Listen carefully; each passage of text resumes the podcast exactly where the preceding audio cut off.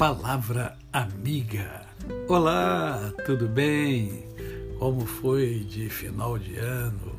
Espero que tenha sido muito agradável a passagem do ano 2021 para o ano 2022. Porque hoje é mais um dia que Deus nos dá para vivermos em plenitude de vida, isto é, vivermos com amor, com fé e com gratidão no coração. E eu quero conversar com você hoje sobre adoração.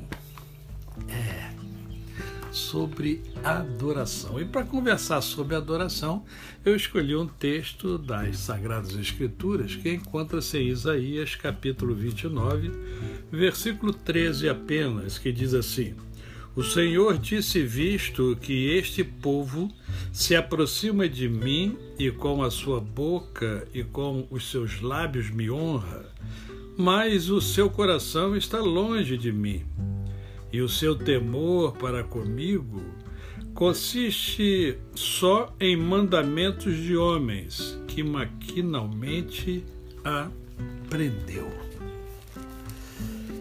Adoração. O ato de adorar. Será que eu e você temos de fato adorado a Deus? Nessa passagem bíblica, nós percebemos claramente que o povo estava longe de Deus. Embora fosse um povo religioso, um povo que tinha os seus rituais, que comemorava datas, festas. O povo hebreu é muito festeiro, né? gosta de festa. Eles adoravam cada um do seu jeito mas eram impenitentes, depravados. Na verdade, uh, andavam muito distantes de Deus. A adoração é muito mais do que uma única palavra. Às vezes e muitas vezes a adoração ela é confundida com o louvor.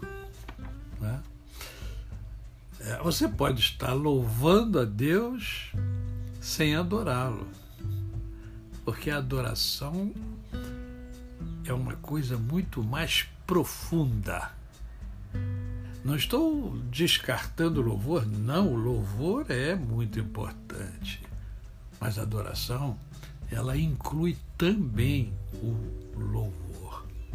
E eu gostaria de conversar rapidamente com vocês, mas um pouco menos rápido, porque a palavra adoração ela tem vários elementos importantes para a gente entender o que é realmente a adoração.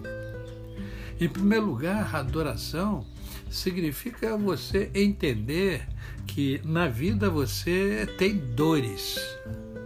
A dor faz parte da vida. O sofrimento faz parte da vida. São os espinhos na carne que Paulo fala né, em uma de suas cartas. Todos nós temos os nossos espinhos na carne, todos nós temos as nossas dores, os nossos sofrimentos. Entretanto, devemos adorar a Deus em meio a essas dores e sofrimentos.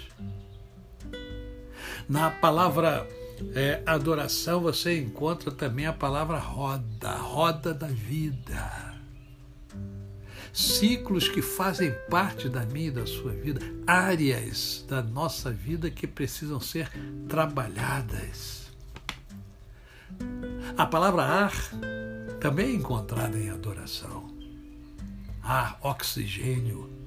Para a vida ser excelente, precisamos respirar ar que não seja tóxico, ar puro. O que vem sendo respirado por mim e por você, meu amado, minha amada. Na palavra adoração encontramos também alimento, ração, alimento diário. Você ter se alimentado, você tem alimentado a sua alma. Você tem meditado, tem conversado com Deus, tem lido as Sagradas Escrituras.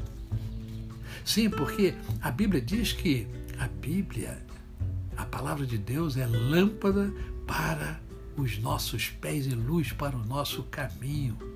Está lá no Salmo 119, verso 105.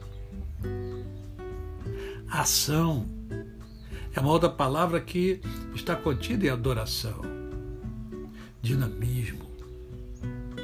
A não ociosidade. Sempre há o que fazer para ser melhor, para atingir né, a excelência que Deus cobra de nós.